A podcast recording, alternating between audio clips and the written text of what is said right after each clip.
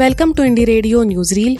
I am Prajakta and you are listening to the news updates for 8th November 2023. Here are the international news updates for today. Hezbollah warns of regional war if Gaza bombing goes on.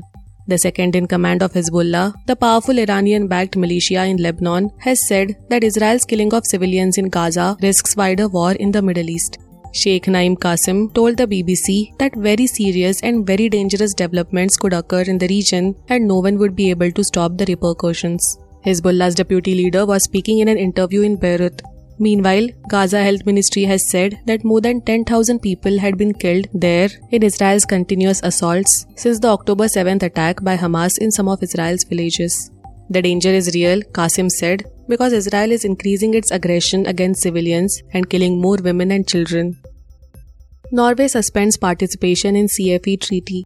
The government of Norway decided on Tuesday to temporarily suspend its participation in the Treaty on Conventional Armed Forces in Europe, that is CFE, in response to Russia's withdrawal from the pact. Oslo condemned Russia's decision, which it said undermined the European security architecture, which has been the cornerstone of stability in Europe since the Cold War.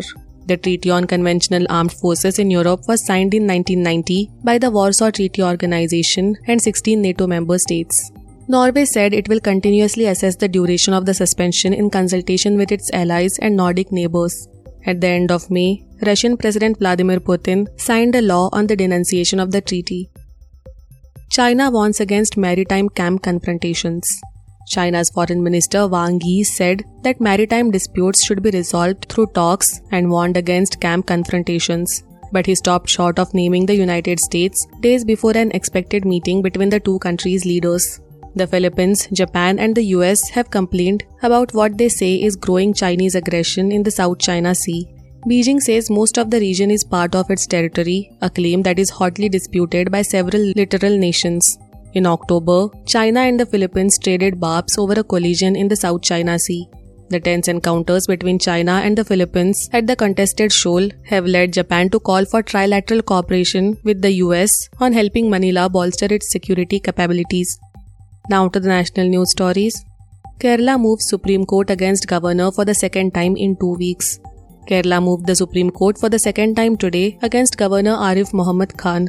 The Kerala government has accused him of trying to defeat the rights of the people of the state by indefinitely sitting on crucial bills, especially those addressing post COVID public health concerns. The 461 page special leave petition appeals a Kerala High Court judgment of November 30th last year, which refused to fix a time limit for the governor to deal with bills presented to him under Article 200 of the Constitution. Kerala said eight key bills were currently pending with the governor. Some of these bills have been held back for over two years. Indian crew of ship return after nine months of detention in Indonesia.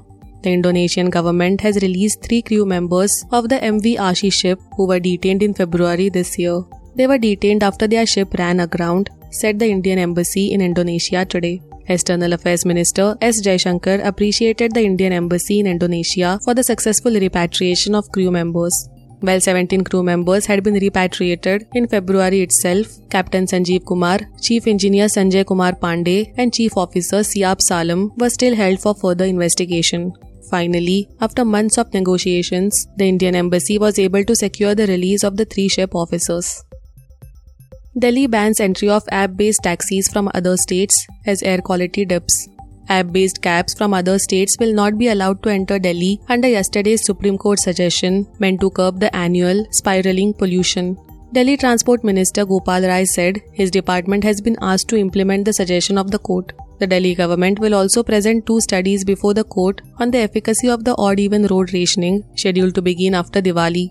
These include a joint study by Harvard and Chicago State University in the US and one by Delhi Technical University. At a hearing yesterday, the Supreme Court had called schemes like odd even a matter of mere optics and suggested that the Delhi government consider only allowing cabs on roads that have Delhi registration. Over the last week, the air quality in the national capital has deteriorated severely. Thank you for listening to Indie Radio Newsreel.